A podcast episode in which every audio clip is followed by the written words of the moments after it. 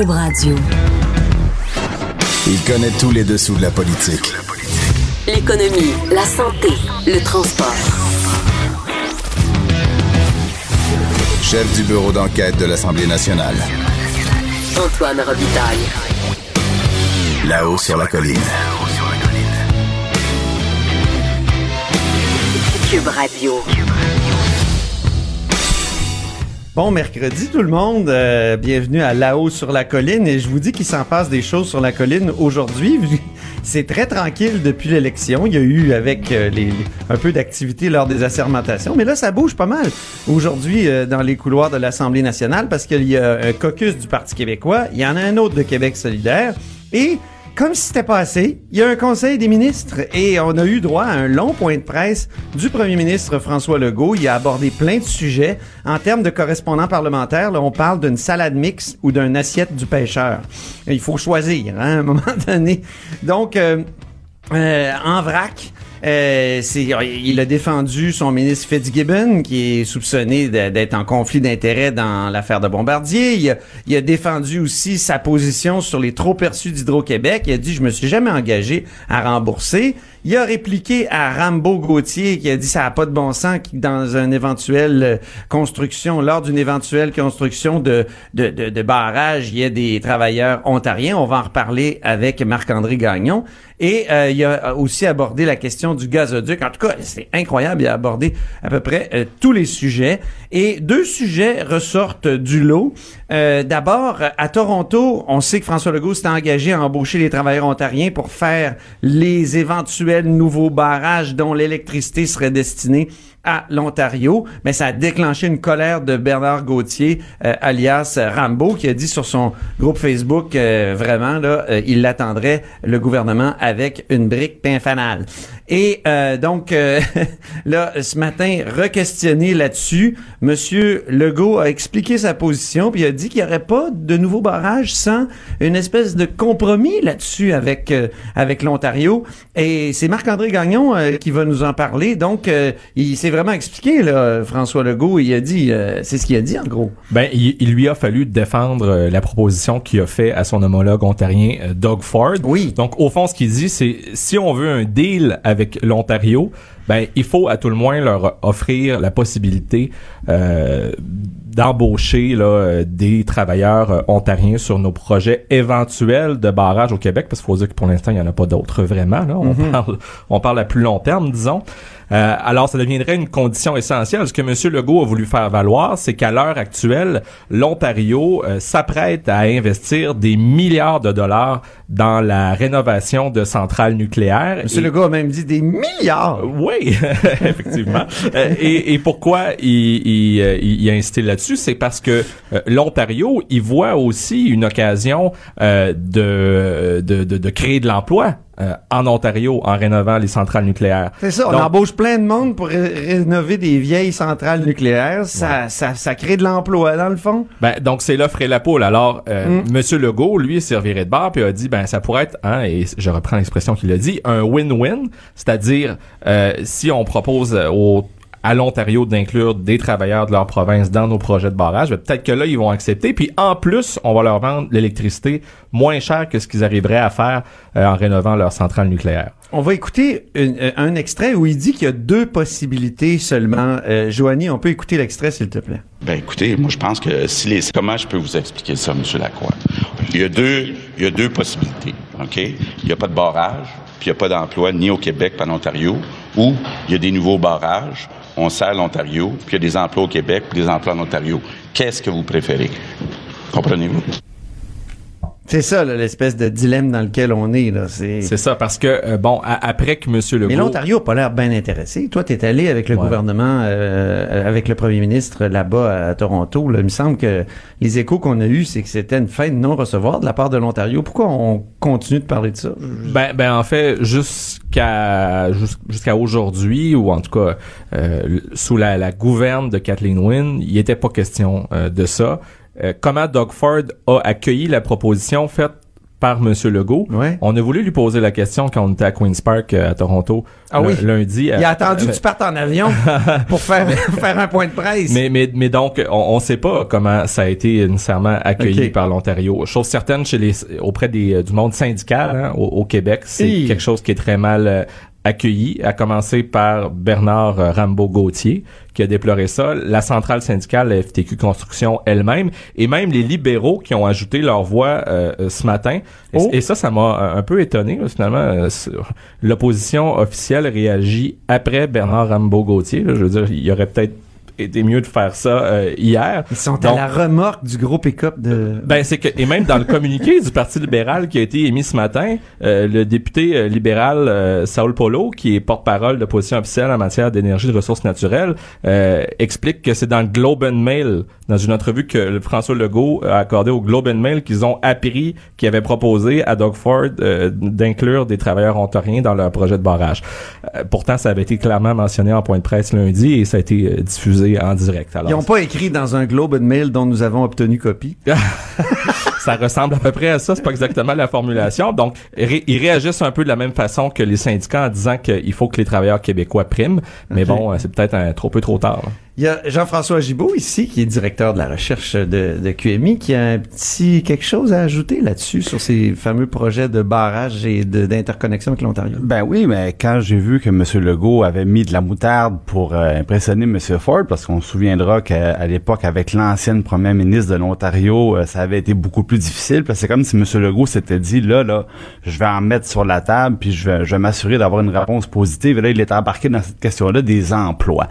Euh, je suis allé voir un peu, euh, par exemple, les, les dernières constructions de barrages. Oui. Vous connaissez le fameux complexe de la Romaine. Oui. Euh, on parle de quoi? On parle d'environ... Parce que c'est la question qu'on se posait tout à l'heure. Est-ce qu'il y a ben des oui. précédents de travailleurs étrangers qui ont travaillé ou étrangers ben, à, au Québec? L'enjeu, c'est dans, la main-d'œuvre. Sur les barrages, ouais. L'enjeu, c'est la main-d'œuvre locale et même, euh, il y avait des considérations pour les communautés autochtones. Donc, je vous donne un ordre de grandeur, là, euh, quand on parle de faire venir de la main-d'œuvre d'Ontario, du côté euh, de la Romaine, c'est environ mille emplois par année, plus ou moins. Okay. Et euh, c'était à peu près la moitié de main-d'œuvre locale de la Côte-Nord. Et dix pour cent de main-d'œuvre Innu. Donc, tout ça, ça fait partie de l'espèce de consensus qu'il faut construire à chaque fois pour arriver à aller de l'avant avec ces, avec ces grands projets-là. Et on stagne du côté d'Hydro-Québec d'avoir presque quatre-vingts pour cent de contenu québécois.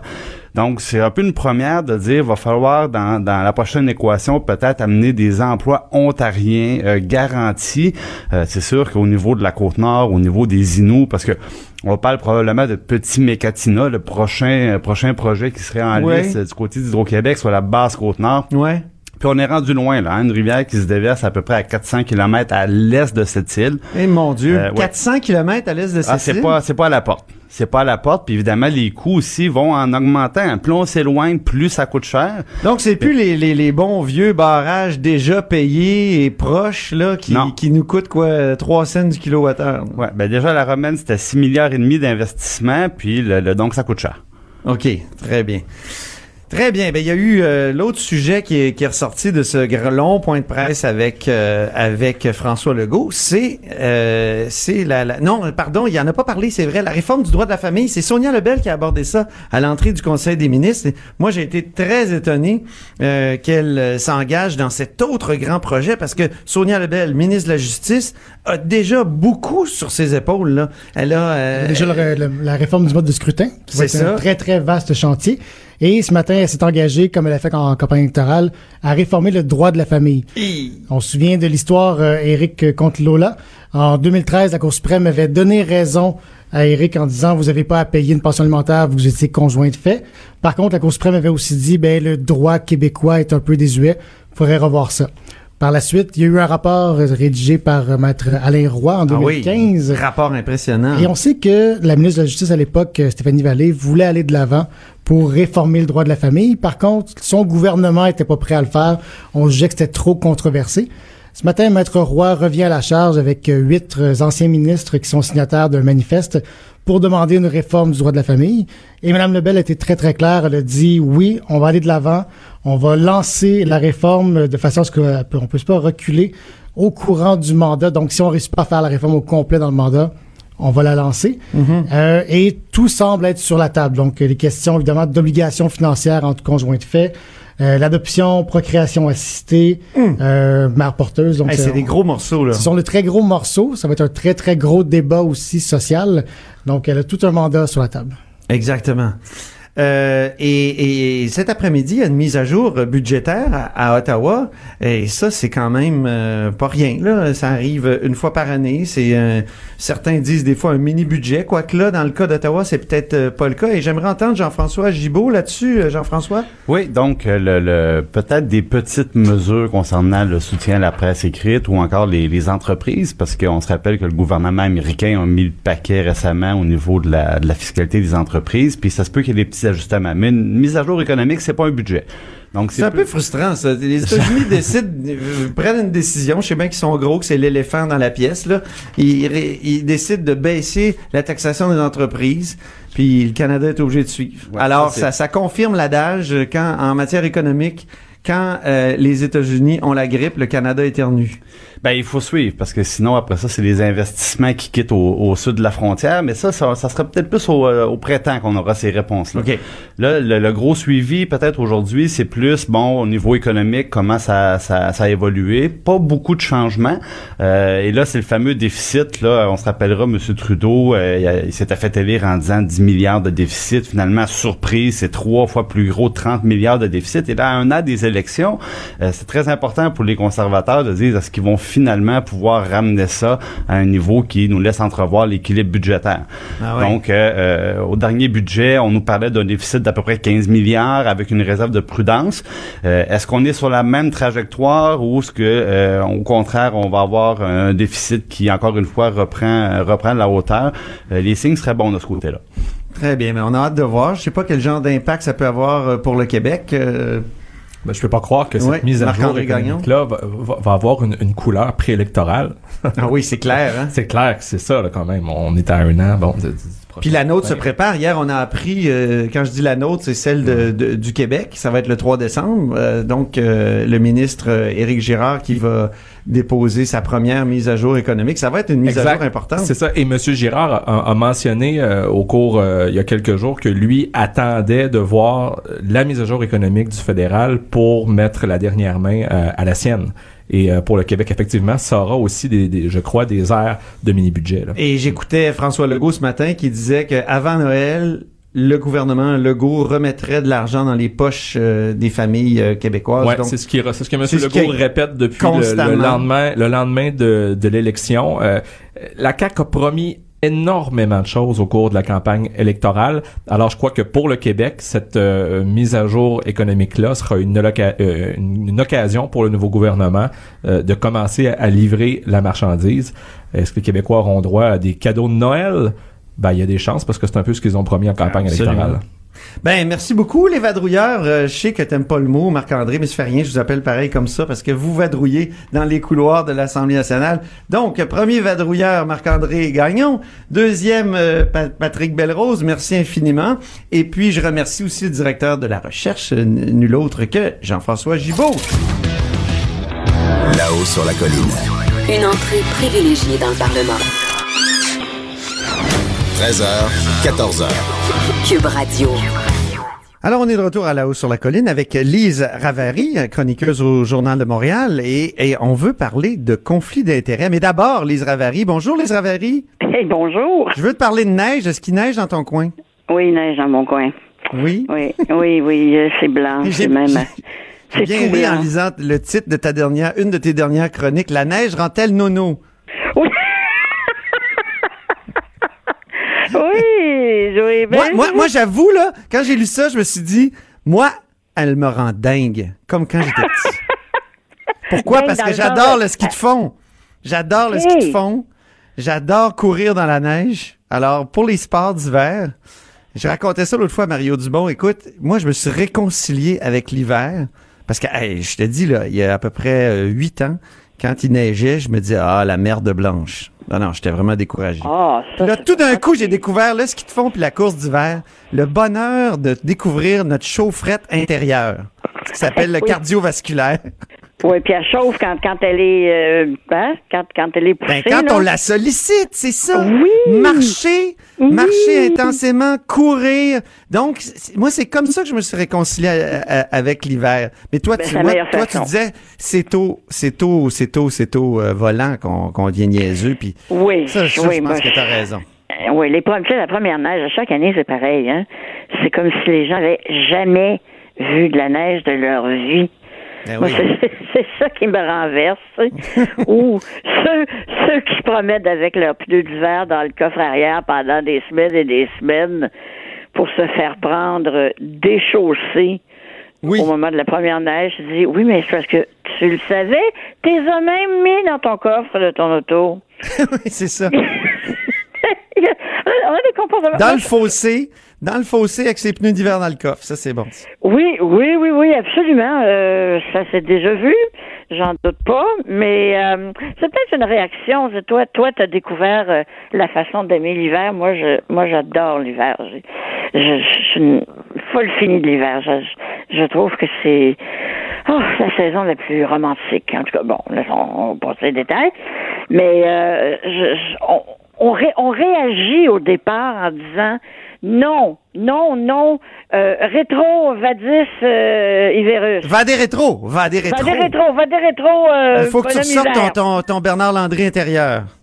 Oui, je pense que Bernard Landry a plus retenu de ses cours de latin que moi. Je suis même pas capable de dire ma fille, ma fille aussi fait du latin. Et puis, oui, oui. Dans une école publique d'ailleurs.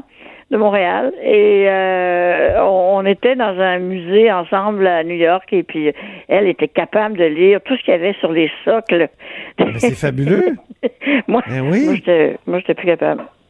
Ah ben, je, les... je trouve ça formidable, ça. Euh, Écoute, ça alors, c'était, euh... c'était fantastique. C'est, je vais la nommer l'école parce que c'est une école qui longtemps a eu mauvaise réputation, complètement ah oui? pas méritée. Ouais, c'est l'école Paul Gérin-Lajoie à Outremont. Ah oui, P G L, ben oui. P G L, ben oui. Et euh, P G L, à cette époque-là, ben, tu sais, à Outremont, ils sont en concurrence avec les écoles privées, hein? C'est ça, c'est ça. Ils sont en concurrence avec le Parti national de Marie, avec euh, Brébeuf. Donc, euh, il, il faut, s'ils veulent attirer la clientèle locale, être capable d'offrir des trucs semblables. Et pendant longtemps, pendant longtemps, ils ont donné le cours de latin. Ils le donnent plus maintenant, mais les, les élèves adoraient ça parce que, écoute, ils allaient, euh, ils allaient en Grèce, ils allaient, mais je sais que là, en Grèce, on parle pas latin, on parle pas latin, là, mais le monde gréco-romain, ils allaient en Grèce, ils allaient en Italie, c'était fantastique, dans une école publique. Bon, puis ta, ta fille fréquente cette école-là? Elle a fréquenté cette école-là. Ah, elle a ouais. fréquenté cette école-là. Ah oui, non, non, écoute, ça fait longtemps. Donc, t'es un peu en conflit d'intérêts. Pourquoi? J'essaie de nous rattacher à notre thème, Lise. OK, c'est un lien. OK, d'accord. C'est le troisième lien, d'accord. Exactement. Oui. Le conflit d'intérêts. Oui, est-ce que oui, tu oui, penses oui, que monsieur oui. Pierre Fitzgibbon est en conflit d'intérêts lorsqu'il pilote le dossier Bombardier et lui-même étant un... un, un, un un actionnaire d'une petite ouais. compagnie qui fait affaire à un fournisseur de Bombardier, Héroux-Devtek. C'est pas une petite... Tu sais, qu'est-ce qu'ils, tu sais, qu'est-ce qu'ils ont fait, eux, hein? Héroux-Devtek... Ils font des trains d'atterrissage. Ils, ils ont... Euh, ils ont construit, conçu et construit les, les pattes du module lunaire qui a amené oui. les premiers hommes... Oui, j'ai lu ça, c'est vrai, t'as raison. Ah, c'est, non, non, c'est une belle réussite de technologie euh, de, de, de technologie pour le Québec, mais bon. Euh, est-ce Quand que j'ai dit petite, là, c'est que je pensais que c'était c'était euh, quand même une relation d'affaires de quoi six millions par année, donc oh, oui. pour le chiffre d'affaires de Bombardier, c'est, c'est pas grand petit. Chose. C'est ça, c'est ça, c'est, c'est, c'est à ça que je pensais. Oui, c'est des c'est, c'est, c'est des pinottes. Alors, il y a deux choses qui, auxquelles il faut réfléchir dans ce cas-là. Le, le, trois, en fait. Le premier, c'est est-ce qu'il y avait intention euh, de, d'utiliser euh, pour son compte personnel ou à son avantage personnel? Est-ce que le ministre avait l'intention, là, finalement, de dire bon, OK, moi, je sais que, donc, je vais pouvoir faire telle transaction et ça pourrait me bénéficier? Ça, c'est la première question. Et ça, première je pense question. que. La... La commissaire va, va répondre à ça. Euh, la deuxième question, euh, c'est l'inexpérience. Tu te souviens quand Pierre-Carl Péladeau s'est élevé en chambre pour euh, parler de l'acquisition des studios Mel's et que c'était un joyau québécois et ainsi de suite, et qu'on a appris peu de temps après... Oui, c'était dans une commission parlementaire, je me souviens. Une commission parlementaire, t'as raison, voilà, OK, euh, je, je m'excuse pour le détail. Non, non, il va parler. Important, euh, et si ma mémoire est bonne, puis là, ça l'est moins que je pensais, mais bon, que la commissaire ou le commissaire à l'éthique à l'époque avait dit « c'est de l'inexpérience ». Oui, oui, Jacques Saint-Laurent avait effectivement dit qu'il hein? y avait un problème et il n'avait pas sanctionné parce que effectivement c'était comme euh, de l'inexpérience qui avait euh, ce qui avait fait crier les autres partis, ça c'est certain. Évidemment. Et voilà, tu m'amènes, tu me donnes un beau lien pour le, la troisième chose. Le troisième lien. Écoute, je, je suis obsédé par ça. Que ben oui. Est-ce que c'est un lien souterrain? Oui, écoute ça. Moi, je, ça, c'est un autre dossier. On y reviendra. Le troisième, le troisième détail, qui n'est pas le moindre, c'est, c'est sûr que l'opposition est tombée là-dessus, comme dit une de mes amies, comme la misère sur le bas clergé breton. OK. Il paraît qu'il était bien, bien, bien pauvre. Ah oui? Non, mais, sérieusement, c'est, le, le moment était trop beau. Tu comprends?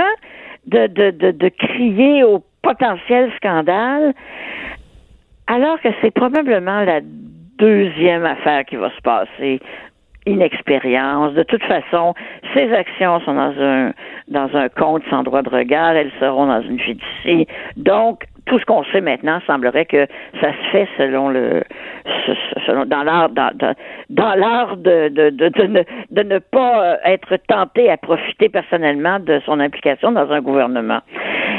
Et c'est là où je, je j'accroche un peu parce que je sais que c'est la joute politique, mais est-ce que en, en agissant ainsi, c'est pas ça qui présentement mine considérablement la crédibilité politique, c'est qu'on saute, l'opposition saute sur tout ce qui bouge, que ce soit légitime ou non, c'est toujours un, dans, dans, dans leurs paroles et dans leur façon de, d'en parler, c'est toujours un immense scandale. Moi, je le vois pas, le scandale, dans le dans l'affaire du ministre. Mais moi, j'aime le réflexe, sais-tu, Lise? J'aime le réflexe qu'on, qu'on, qu'on scrute ces, ces, ces choses-là et qu'on développe une culture, au fond, de, de, de, de des bons réflexes dans, dans ces domaines-là, et qu'on développe une, une culture de l'éthique.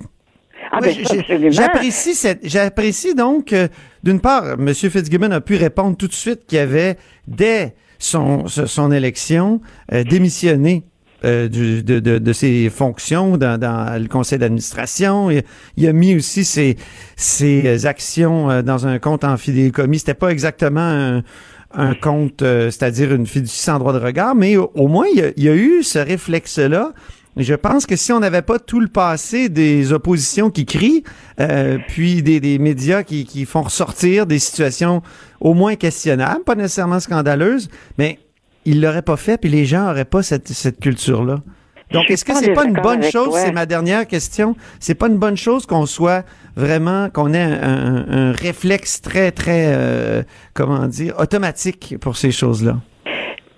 Je suis d'accord. Là où je, je décroche, c'est quand l'opposition se met à réclamer les démissions et, et, et des sanctions sans savoir le fond de l'histoire.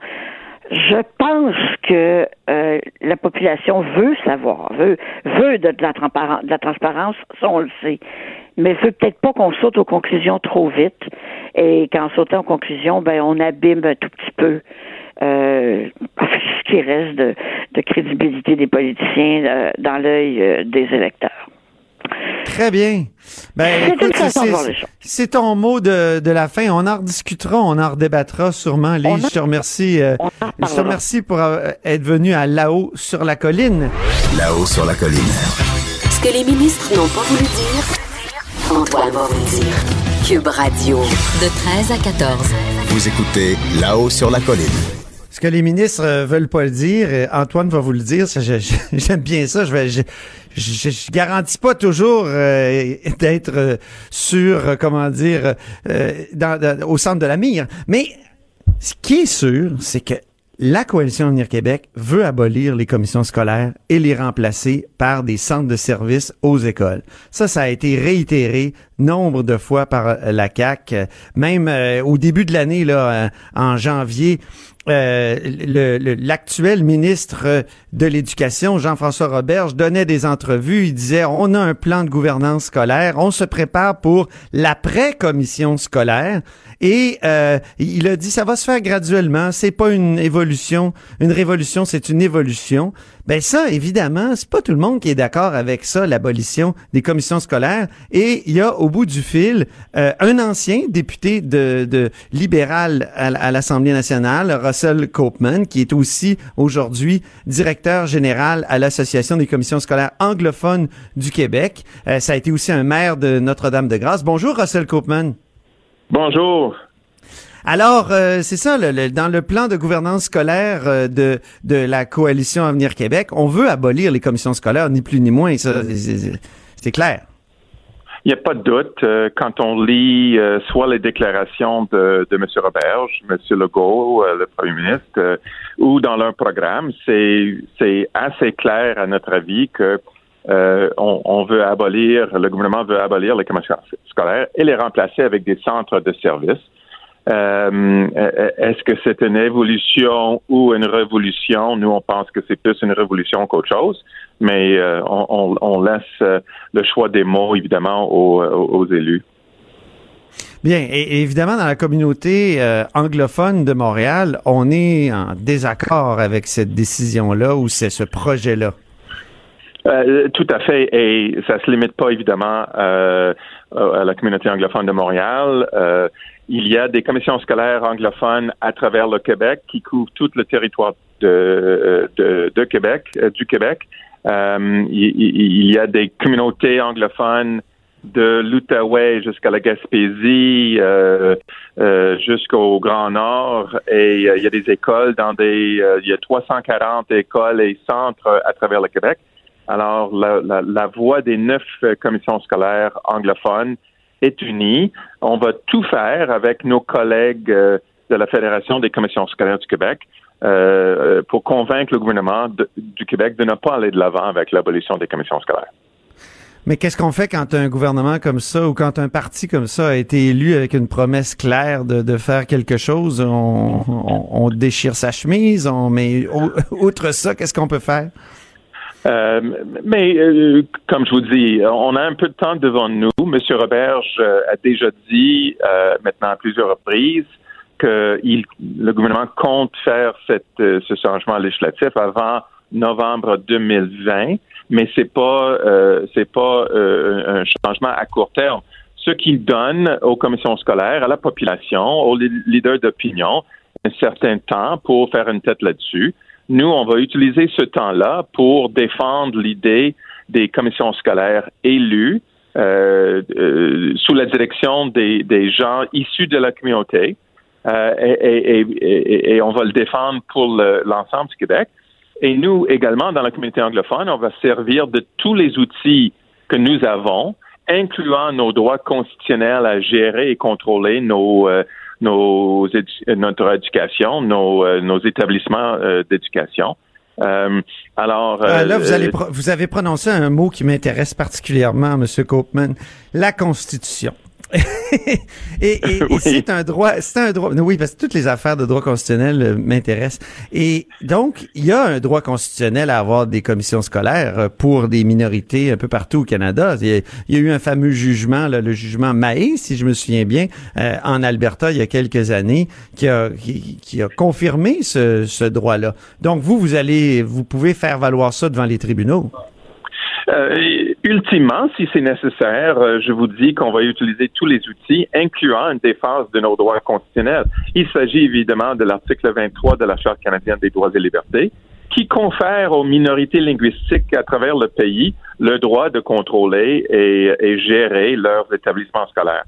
Alors, euh, que ce soit des Franco-Ontariens ou des Anglo-Québécois, ces droits-là existent. Il y a une certaine jurisprudence euh, émanante de la Cour suprême qui indique que ces droits-là doivent être interprétés de la manière la plus large possible.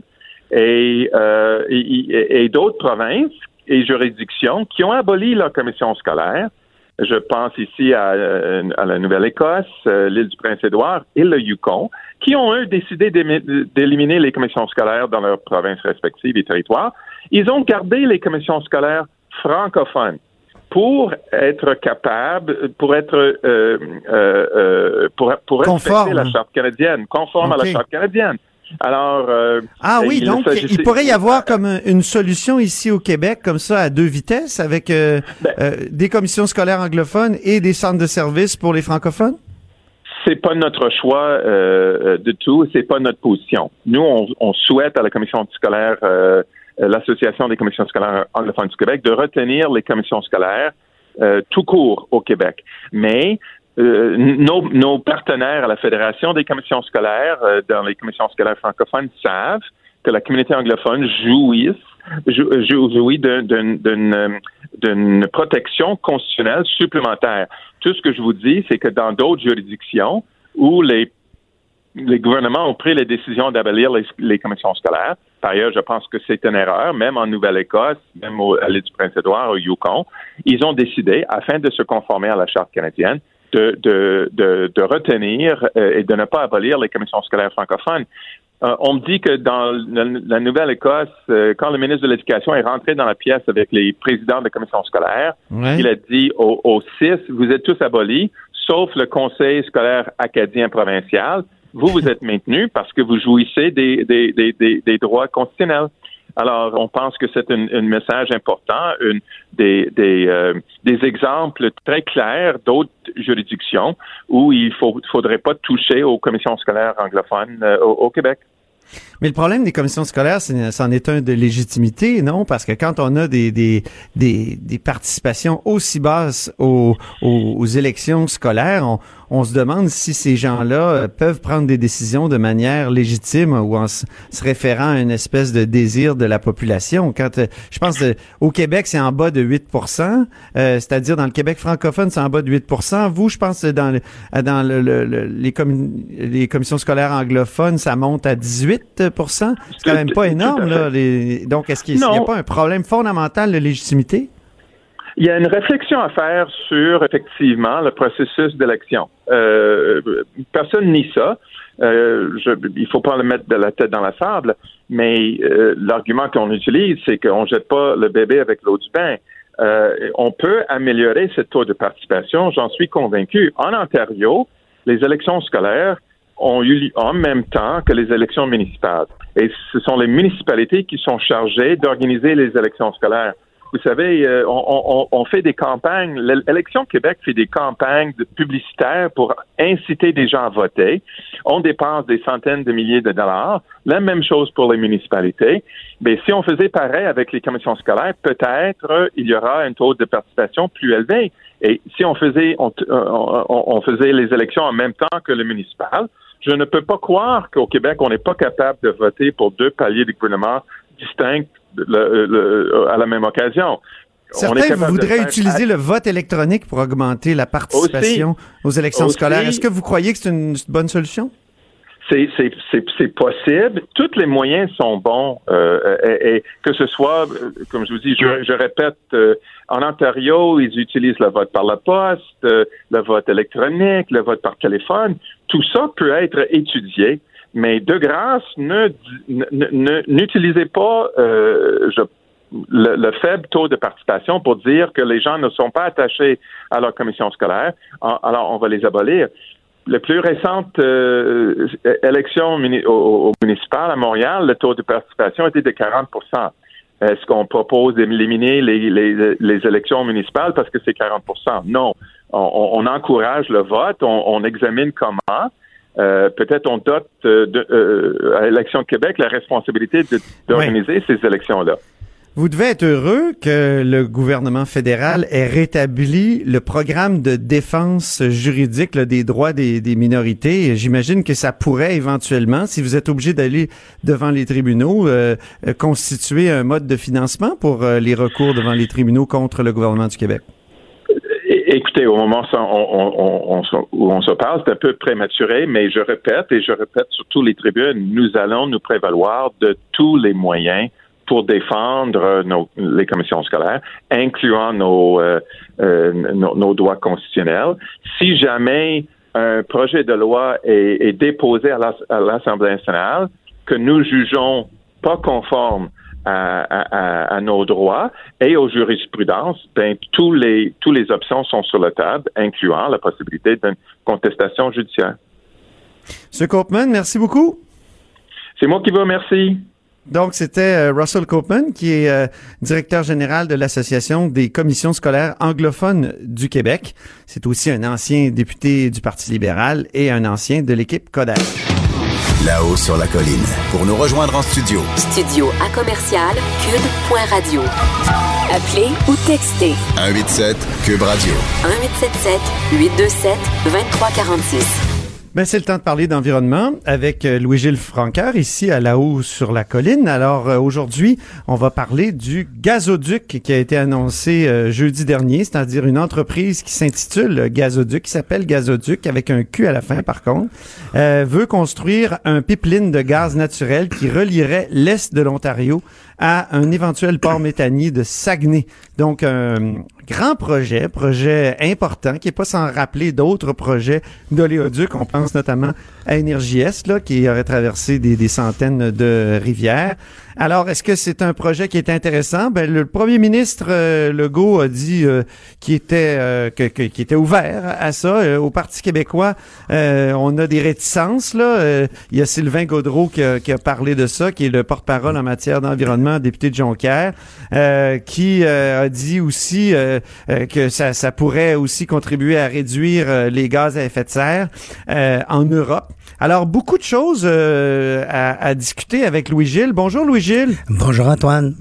C'est tout un projet, ça, ça serait, ça serait énorme. Ben écoutez, c'est un projet d'un oléoduc de sept cent cinquante kilomètres entre l'Ontario et le Québec. C'est quelque chose, là. Puis on parle d'un tuyau de trois, de trois pieds, d'un mètre. Et, le, et puis en plus de ça, c'est pas pour satisfaire les besoins du Québec, là. En termes de justification, ça va être un peu plus discutable, ça, devant, en audience publique, parce que c'est essentiellement pour des fins d'exportation. Ils visent à exporter onze millions de tonnes de méthane à partir de... de l'usine qui va euh, liquéfier le gaz venant de l'Ontario. Euh, et puis là, on va le mettre sur des euh, des, des bateaux-citernes. Euh, et l'essentiel de ce gaz-là, évidemment, c'est du gaz de schiste qui vient de l'Alberta et de la Colombie-Britannique. Euh, c'est un projet de quatorze milliards, dont quatre virgule cinq pour le gazoduc. Ça vous donne une idée de l'échelle de cet important projet. Mm-hmm.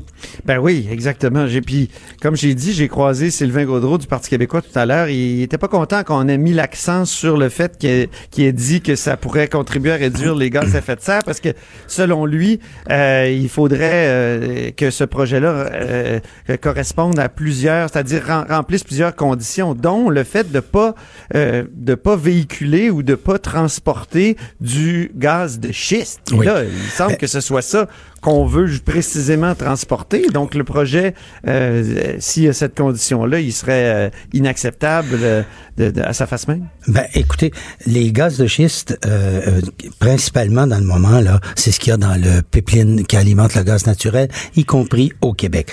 Il n'y a pas de chiffre formel là-dessus parce que les autorités canadiennes n'ont jamais voulu euh, séparer ce qui est gaz de schiste et ce qui est euh, gaz naturel euh, d'origine plus euh, normale. Alors, donc, il y a une énorme inconnue là sur laquelle une audience publique éventuelle va se buter. Par contre, on sait, il y a un débat scientifique important sur la question. On sait que les gaz, que le gaz naturel produit quarante pour cent moins de gaz à effet de serre que le charbon, puis dix-neuf pour cent de moins que l'essence. Mais bon. Chaque molécule. Mais justement, est-ce que c'est pas une bonne chose de remplacer le charbon et l'essence en Europe par du gaz naturel canadien? Pas nécessairement, parce qu'il y a un grand nombre d'études, dont certaines ont même été confirmées en partie par l'Agence de protection environnementale des États-Unis, qui nous disent que au total, quand on tient compte des fuites, parce mm-hmm. que euh, le total pourrait faire en sorte que c'est encore plus polluant que le gaz, et ma- que, le, que l'essence, et même plus polluant que le charbon. Pourquoi? Okay, parce que le tuyau fuit. Ben, c'est parce que d'un bout à l'autre, là, de la, du cycle de vie, à partir du moment où vous extrayez, il y a des fuites. Il y a des fuites quand vous pompez puis vous mettez ça dans un réseau euh, d'oléoduc. Et puis, dans l'oléoduc même, il y a des fuites, il y a des pompes. Euh, et, et tout ça, d'un bout à l'autre, là, ça provoque des fuites. Sauf que, voyez-vous, le problème est le suivant. Chaque molécule de méthane qui fuit a un pouvoir de réchauffement climatique de trente à soixante-dix fois supérieur au gaz carbonique. Donc, chaque ah molécule, bon? donc chaque fuite, il faut la multiplier par au moins trente, puis dans certains cas jusqu'à soixante-dix fois pour avoir son équivalent de gaz à effet de serre. Donc, très peu de fuites donnent une énorme quantité de, de, de, de gaz à effet de serre équivalent. Ça, c'est là le problème. Alors, puis là, scientifiquement, il y a une université aux États-Unis, il y a une dizaine d'années, qui a commencé à étudier la question, puis qui ont dit, c'est pire que le charbon. Là, il y a une grosse querelle scientifique entre les universitaires puis l'industrie. Et pire que le charbon? Pire que le charbon au total. À, c'est difficile à, à imaginer. Quand même. Ben, il y a juste un retard de quarante pour cent à, à rattraper pour euh, battre le charbon. Mais quand okay. vous dites que chaque molécule a soixante-dix fois le pouvoir de gaz à effet de serre du carbone, euh, ben alors évidemment, ça grimpe évidemment très vite. Mm-hmm. Un autre impact, impa- donc voyez-vous, il y a une énorme querelle scientifique qui ici va devoir être tranchée. Puis là, c'est pour ça que la compagnie, elle, ne veut pas qu'on analyse son projet euh, dans, un, dans ce qu'on appelle une logique de cycle de vie, c'est-à-dire de la naissance de ce gaz-là dans un puits de gaz de schiste jusqu'à sa consommation et aux émissions que va générer la combustion quelque part euh, dans un auto, dans une centrale thermique en Europe ou en Asie. Mais en évaluation environnementale, normalement, on prend On fait, bon, parce qu'on se dit, cette activité, est-ce qu'elle va générer des impacts pour la planète? Et à ce moment-là, on est obligé de regarder de A à Z. La compagnie, elle voudrait qu'on regarde uniquement l'impact environnemental de son tuyau, pas l'impact des gaz de schiste, pas l'impact du transport, puis pas l'impact éventuellement de la combustion quelque part dans le monde. Alors, voyez-vous... Le Parti québécois disait euh, dans, dans l'opposition là, qu'il, qu'il, qu'il, qu'il veut des audiences euh, complètes, euh, oui. mais sans restriction aussi. Là, euh, exact. Est-ce que le gouvernement va dans ce sens-là aussi? Je pense que oui. Hein. Ben, la loi de l'environnement l'oblige. À partir du moment où le gouvernement euh, donne un mandat en vertu de l'article trente et un de la loi sur la qualité de l'environnement, quand le, le B A P crée une commission commission d'enquête pour analyser le projet, la commission d'enquête couvre ce qu'elle juge pertinent. Et donc, la logique environnementale. Le cycle de vie. Normalement, le. Mais au, dis-moi, Louis-Gilles, est-ce qu'il peut y avoir juste un B A P là-dessus? Parce qu'après tout, c'est un, c'est une, un ouvrage trans. Transfrontalier. Euh, frontalier oui. ou transprovincial. Normal, l'appeler, normalement, euh, les projets d'envergure transprovinciale sont évalués par l'Office national de l'énergie parce que ça relève du gouvernement fédéral. Mais quand ouais. on dit que ça relève du gouvernement fédéral, ça peut être une évaluation par Environnement Canada qui ne va pas jusqu'aux audiences publiques. Le système fédéral fait en sorte que c'est pas obligatoire d'aller en audience. Il y a beaucoup de projets qui sont analysés uniquement euh, par euh, le, le ministère fédéral de l'Environnement. Est-ce qu'ils vont aller jusqu'à donner un mandat à, le, à le, l'Office national d'énergie? C'est une autre histoire, mais c'est okay. possible. Ça pourrait permettre de, de tenir une audience conjointe ou bien deux audiences séparées, comme on, on, on, ça se profilait dans le dossier d'Énergie Est. Mais si jamais le B A P se penche là-dessus et conclut que, bon, ça peut être faisable selon certaines conditions, est-ce que c'est pas un, un beau projet, globalement? Après tout, quatorze milliards, dont quatre virgule cinq milliards pour le gazoduc lui-même. Il y a plein de choses dans la vie qui sont rentables et qui créent des emplois, mais qu'on a décidé socialement euh, que ça valait la peine de ralentir. Prenez la cigarette, par exemple. Ouais. Je veux dire, c'est certain qu'on ça nuit à l'industrie, toutes les restrictions qu'il y a sur la cigarette. Mais on a décidé que pour des raisons sociales légitimes, il fallait que ça arrête. Et là, on est en train de faire sauter la planète. Il y a une décision à prendre. Est-ce que c'est bon ou pas? Alors, on voit des gouvernements parler évidemment d'environnement, tout va bien. Puis d'un autre côté, euh, acheter des, des oléoducs pour euh, sauver les compagnies ouais. en, en, dé, euh, en détresse, là, vous savez, euh, le, du bien-être social pour euh, millionnaires, quoi. Bon. Ouais, alors, milliardaires même. Euh, on pourrait même dire milliardaires. Et faut pas oublier une autre chose aussi. Le tracé en question va passer, passerait dans le nord de la province. Là. Ça passe serait presque à la hauteur de l'Abitibi et puis ça viendrait au lac Saint-Jean. Donc, on éviterait tout le bas de la province. Et moi, ce que je pense... On éviterait les, les, les secteurs développés. les secteurs développés. Bon, évidemment, il y a, dans, en milieu sauvage, il y a beaucoup d'impacts aussi, puis c'est des impacts environnementaux, puis des impacts importants sur euh, les, les espèces vivantes. D'un autre côté, évidemment, il y a moins, et puis mais là, il y a un avantage. Les chevreuils, les orignaux, les ours, les loups, les lièvres, les renards, ils viennent pas aux audiences pour se plaindre. Alors, ça donne une chance aux promoteurs. Est-ce puis, que tu vas les représenter? On sait a, que t'es, t'es a, intime a, avec plusieurs chevreuils. Il y a pas mal de monde qui va s'en occuper, j'espère. Mais d'un autre côté, ce que ça veut dire, moi je pense, Antoine, c'est que s'ils réussissent à faire ce corridor, ça, ça veut dire faire des chemins, des routes dynamitées, des flancs de montagne, et cetera. Éventuellement, je pense que ça pourrait devenir un utilidor, c'est-à-dire un corridor où vous pourriez voir réapparaître des projets d'oléoduc comme celui d'Énergie Est. Et ah là, oui. vous pourriez assister à une concentration et là, à multiplier les risques d'autant. C'est, en un sens, c'est une bonne chose de les concentrer au même oui, endroit. C'est ça que j'allais dire. D'un autre côté, vous augmentez le risque. Bon, alors, mais moi, je pense qu'il ne faut pas perdre de vue qu'il y a une possibilité d'air. Un des, des, un, un des principaux euh, responsables de ce projet était un des responsables du projet Énergie Est, ce qui soulève quand même un certain nombre euh, d'hypothèses. Mais aussi, il va y avoir les augmentations du trafic sur le Saguenay. Oubliez, faut pas oublier que le Saguenay, ah ben oui, à son ça, embouchure, à son embouchure, vous avez un parc marin, celui du Saguenay, qui a été créé pour protéger les bélugas et plusieurs espèces de baleines dont les populations sont vraiment...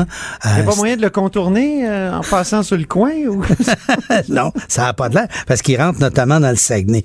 Or, un projet comme celui-là augmenterait de jusqu'à cent quatre-vingts pour cent le trafic maritime lourd dans le Saguenay, avec l'autre port qu'on va construire peut-être en face pour Donc, le, si je te comprends, c'est, c'est, c'est inacceptable. Ça, ça peut pas... Euh, c'est ça pas, peut pas c'est, c'est pas que c'est... À in... aucune condition, ça peut être acceptable. Ça, je, je, je dirais pas ça. Je dirais non. qu'il y a beaucoup d'impacts. Il va falloir les cerner. Il va falloir, il va falloir voir qu'est-ce qui est atténuable. Et si ça ne l'est pas, si c'est pas justifiable au plan social, ben, il, y a, il va y avoir un débat à faire sur la pertinence de faire le projet. Faut pas oublier ouais. que la première question qu'on se pose... Mais la pertinence, Louis-Gilles, c'est peut-être qu'on va utiliser du gaz puis du pétrole encore pour quelques décennies, non?